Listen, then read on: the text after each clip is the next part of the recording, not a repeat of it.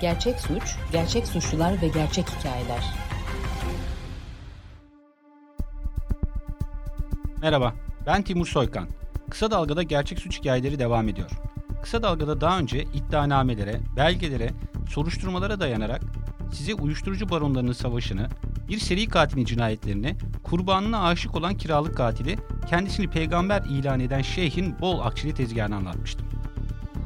Bu kez karanlık ve derin ilişkilerin ajanların peşinden gideceğiz. Stockholm, İstanbul, Van ve Tahran hattında bir kaçırma olayını resmi belgelerden inceledim. Tüm gerçekliğiyle dinleyeceksiniz. Öncelikle bu olayın henüz yargılama aşamasında olduğunu, dolayısıyla suçlamaların iddianameye dayandığını ve kesinleşmiş bir hüküm bulunmadığını aklımızda tutmalıyız. Başlıyoruz.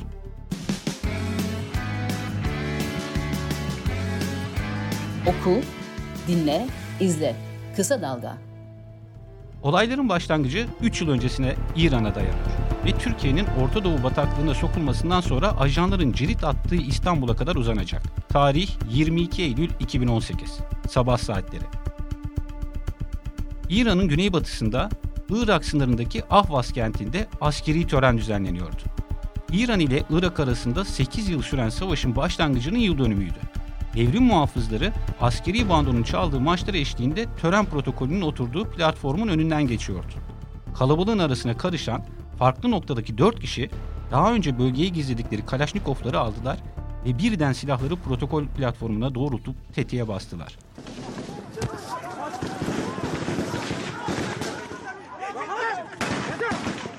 İlk ateşte geçit törenindeki birkaç asker ve protokolde oturanlar vurulmuştu. Törende kaydedilen görüntülerde büyük bir panik yaşandığı, askerlerin ve halkın yere yattığı görülüyor. Bu sırada dört kişi protokolü hedef almaya devam ediyordu. Devrim muhafızları karşılık verdi. Silah sesleri kesildikten sonra vurulanları diğer askerler taşıyor, yaralıların çığlıkları yükseliyor. İranlı yetkililer saldırıda 11 devrim muhafızı 29 kişinin hayatını kaybettiğini açıkladı. Saldırganlardan 3'ünün olay yerinde öldürüldüğü, birinin ise hastanede öldüğü duyuruldu.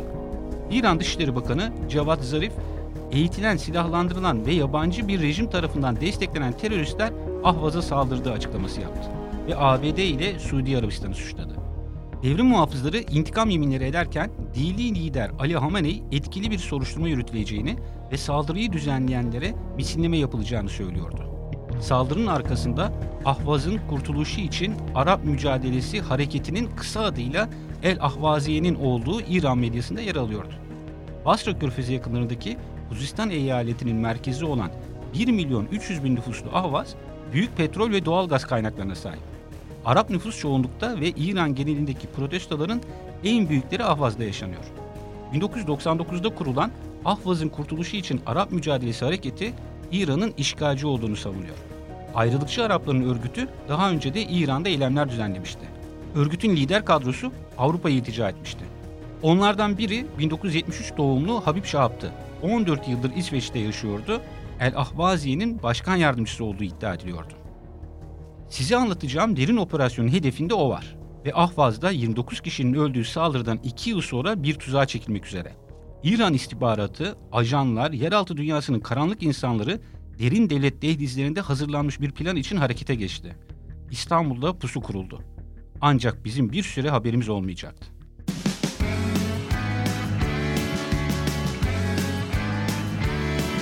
Kulağınız bizde olsun. Kısa Dalga Podcast. Uluslararası kriz yaratacak operasyon tamamlanmıştı. Çok garip olayların bilgileri puzzle'ın parçaları gibi boş tablonun üzerine saçılmıştı. Gazeteci merakını kaşıyan bilgi kırıntıları kulağımıza çalınıyor, birbirine bağlayamadığımız olaylar yaşanıyordu.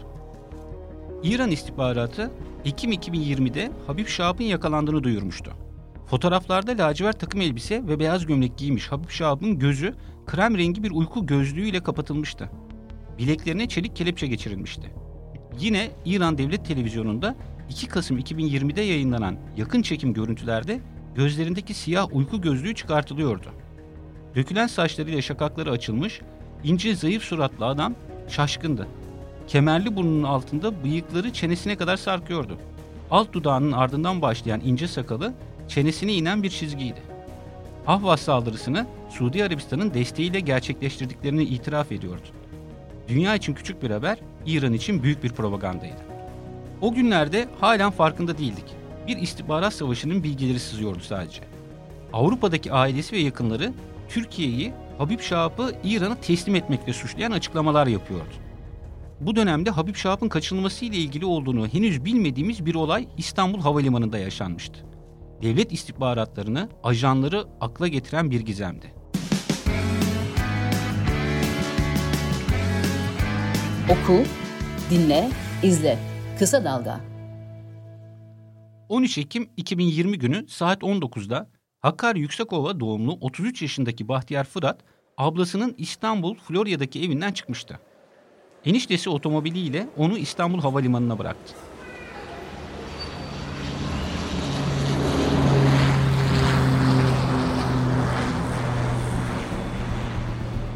Havalimanında yürürken izlendiğinin farkında değildi ve İran'ın başkenti Tahran'a gidecek uçağın bileti elindeydi.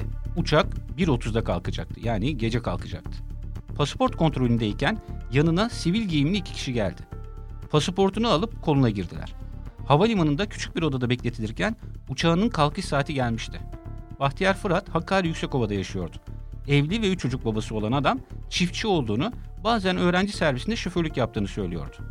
Akrabalarının yaşadığı İran'a sık sık gittiğini anlatmıştı. İran'ın Urmiye kentinde kaza geçiren kız kardeşini görmek için İran uçağına bilet aldığını ifade ediyordu.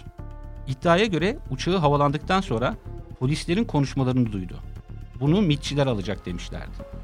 Havalimanındaki sorgu odasından yanlış anlaşılma olmuş, sorun yok denilerek serbest bırakıldı. Ama tedirgindi. Cep telefonu ile hemen Yüksekova'daki eşi Esra Fırat'ı aradı ve yaşadıklarını anlattı.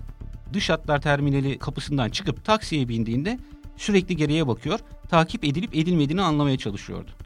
Eşini son kez aradığında korku içindeydi. Esra Fırat'ın açıklamalarına göre Bahtiyar Fırat gece 2.35 sıralarında telefonla tekrar aradı ve eşine şunları söyledi. Taksiye bindim. Şu an iki araç bindiğim taksiyi takip ediyor. Bunlar uçağımı kaçırtmak için bana bunu yaptılar. İstihbarat beni sorguya çekti. Eğer benden haber alamazsanız savcıya git. Bu aramadan sonra Bahtiyar Fırat kayboldu. Ondan haber alamayan eşi, akrabası olan avukatlarla savcılığa başvurdu. Sonuç alamayınca gazetecilere açıklamalar yaptılar. Esra Fırat eşiyle son görüşmelerini anlattıktan sonra şöyle dedi. Savcı avukatlara MIT'in elinde olabileceğini söyledi. Daha sonra bizim başvurumuzun başsavcıya gittiğini söylediler ama yanıt vermediler. Ben eşimin MIT'in devletin elinde olduğunu biliyorum. Eşimin nerede olduğunu söylesinler. Üç çocuğumuzla perişan olduk. Bu sırada Bahtiyar Fırat'ın uyuşturucu baranı olduğu iddia edilen İranlı Naci Zarifi Zindaşlı'nın adamı olduğu bilgisi medyaya sızdı. Türkiye'de tutuklanan Zindaşlı, Cumhurbaşkanı Başdanışmanı Burhan Kuzu'nun hakimlere baskı yapması sonucu Ekim 2018'de skandal bir kararla tahliye edilmiş ve ortadan kaybolmuştu. İki yıl sonra Eylül 2020'de Zindaşti ölen annesinin İran'ın Urmiye kentindeki cenaze töreninde ortaya çıkmıştı.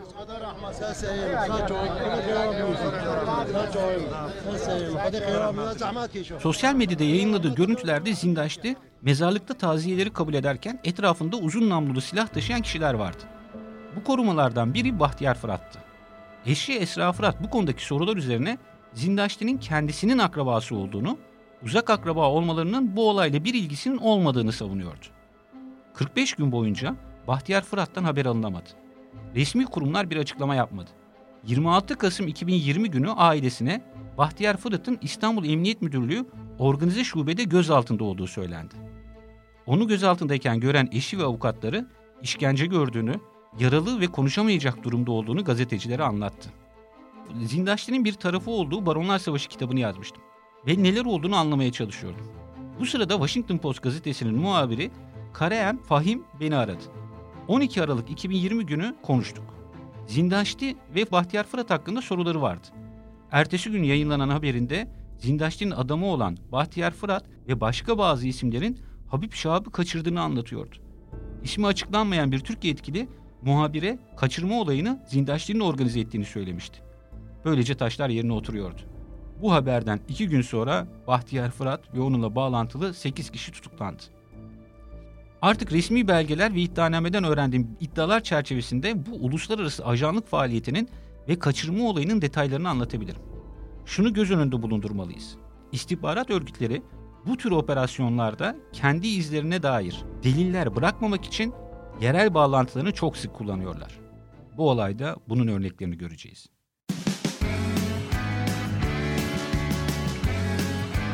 Oku, dinle, izle. Kısa Dalga. En baştan başlayalım. Adım adım Türkiye topraklarındaki casusluğun izini süreceğiz.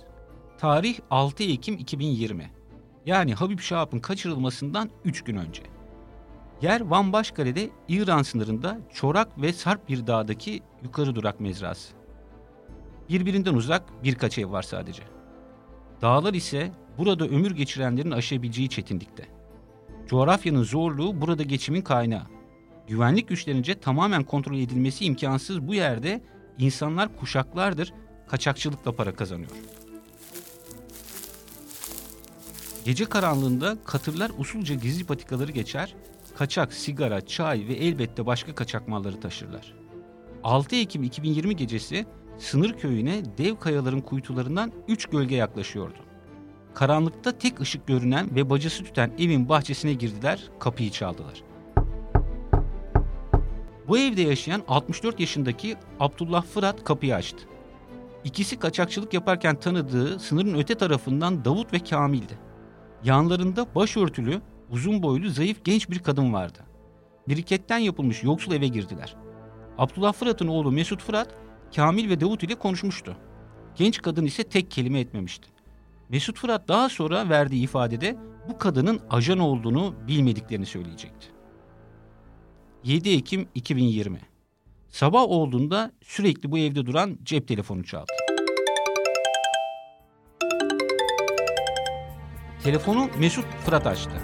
Onun ifadesine göre arayan erkek şahıs benim misafirim gelecekti size dedi. Evde olduğunu öğrendiğinde adresi tarif etmesini söyledi Mesut'a. Yarım saat sonra evin önüne gri renk bir otomobil gelmişti.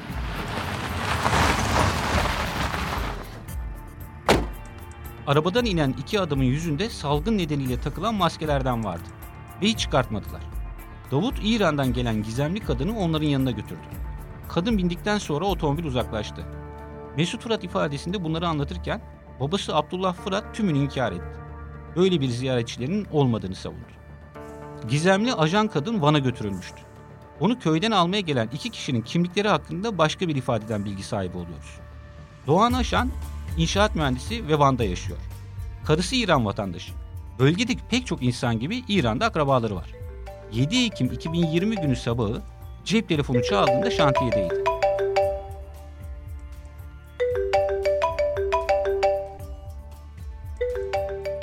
Arayan eşinin akrabası Bahtiyar Fırat.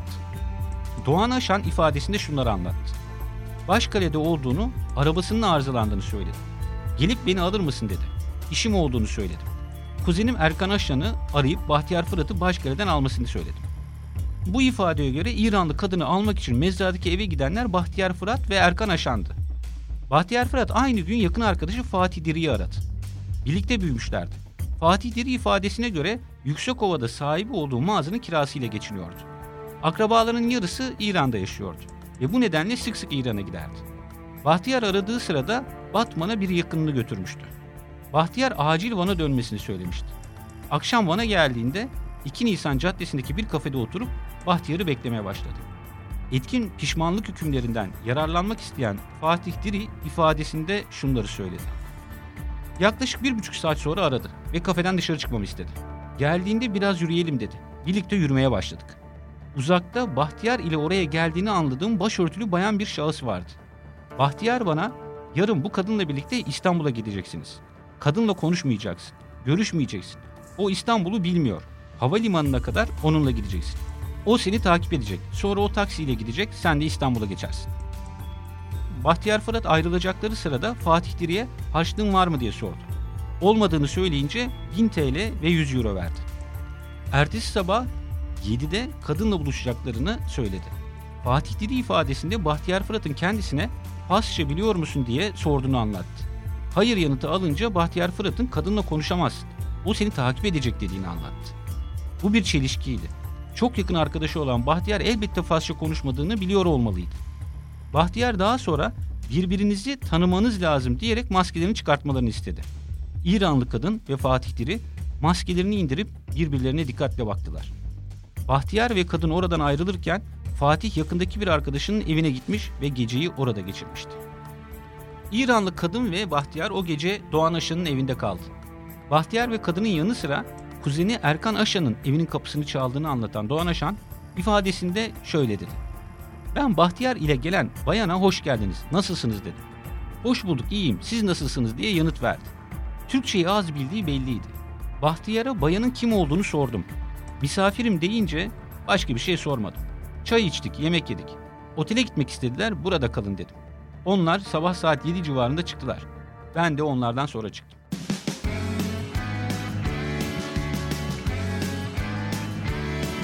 Kulağınız bizde olsun. Kısa Dalga Podcast. 8 Nisan 2020 Sabah saat 7'de 2 Nisan Caddesi'nde önceki akşam İranlı kadın ajan ve Bahtiyar ile vedalaştığı yerde Fatih Diri bekliyordu. Uzaktan yürüyerek yaklaşan başörtülü kadını tanımıştı. Yanında daha önce hiç görmediği bir erkek vardı. Kadın o adama Fatih Diri'yi işaret etmişti. Türkçe konuşan adam Fatih Diri'ye iki telefon uzattı. Birisi akıllı telefon, diğeri tuşlu eski model bir cep telefonuydu. Adam kadının üzerinde başka telefon olduğunu söyledikten sonra bu telefonları X-ray'lerden geçtikten sonra kadına vereceksin. Bu telefonlar kadının üzerinde bulunmamalı dedi. Fatih Diri telefonları cebine koydu. Gizemli adam uzaklaştıktan sonra cadde üzerinde iki farklı taksiye bindiler. Kadının bindiği taksi öndeki Fatih Diri'nin bulunduğu taksiyi takip ediyordu. Van Ferit Melen Havalimanı'nda taksi denilen Fatih Diri bir süre kadını bekledi. Onu görünce havalimanına girdi ve yanında valizi olan İranlı kadın sakin bir şekilde birkaç metre uzaktan onu takip ediyordu. İstanbul Sabiha Gökçen Havalimanı'na inecek uçağın biletini Bahtiyar almıştı. Ayrı kontuarlarda check-in işlemi yaptıktan sonra kadın valizini kantarın üzerine koyuyordu. Uçağı beklerken 2 metre mesafede oturuyorlardı. Anons edilen kapı numarası önünde sıraya girdikleri sırada Fatih Diri gizlice iki cep telefonunu İranlı kadına verdi. Kadın ön sırada oturmuştu uçakta. Fatih Diri daha arkadaydı ama onu görebiliyordu. Sabiha Gökçen Havalimanı'nda birbirlerini gözden kaybetmeyecek yavaşlıkta yürüdüler. İranlı kadın valizini beklerken Fatih Diri uzakta oyalanmıştı. Havalimanının çıkışına yürüyen Fatih Diri gözünün ucuyla kadının peşinden gelip gelmediğini defalarca kontrol etmişti.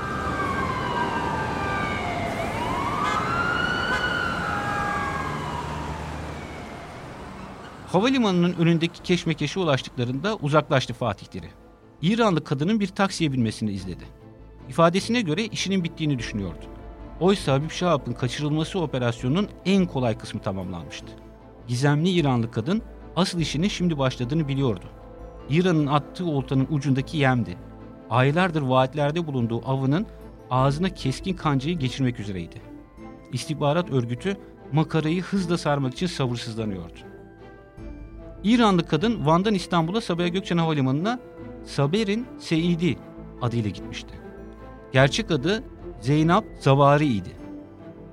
Halen Habib Şahap ile ilişkisinin kaynağını kesin olarak bilmiyoruz. Bir iddiaya göre eski sevgiliydiler ve İran istihbaratı tarafından kullanılmıştı. Başka bir iddia ise örgüt için 100 bin dolar topladığını söyleyerek Habib Şahap'ı aldatmış ve İstanbul'a çağırmıştı. Hangisi doğru bilmiyorum. Ama kesin bir gerçek var. Habib Şahap İsveç'in Stockholm Havalimanı'ndan uçağa bindi ve İranlı kadın ajanıyla buluşmak için 9 Ekim 2020 günü İstanbul'a geldi. Artık olta damağına saplanmak üzereydi. İstanbul'daki bir evde İran devleti ile bağlantıları inkar edilebilecek küçük aktörler planı konuşuyorlardı. İpleri büyük güçlerin elinde piyonlardı. Evet, gerçek bir ajan operasyonunun içindeyiz. Ve istihbarat örgütünün en büyük başarısı kendini gizlemektir. Orada ne James Bond olur ne de imkansız görevlerin adım Tom Cruise. Asıl olan koca devletin kendisini arkasında gizleyebileceği küçük aktörlerle işi bitirmesidir. Gizli istihbarat operasyonlarını gerçekten anlamak için ikinci bölümde anlatmaya devam edeceğiz. Film ya da roman değil. Gerçek suç hikayeleri resmi belgelerdeki uluslararası istihbarat operasyonunun detaylarıyla ikinci bölümde devam edecek. Hoşçakalın. Kısa Dalga podcastleri Demet Bilge Erkasab'ın editörlüğünde Mehmet Özgür Candan'ın post prodüksiyonu ve Esra Baydemir'in hazırladığı görseller ile yayınlanıyor. Kısa Dalga'ya destek vermek için Patreon sayfamızı ziyaret edebilirsiniz.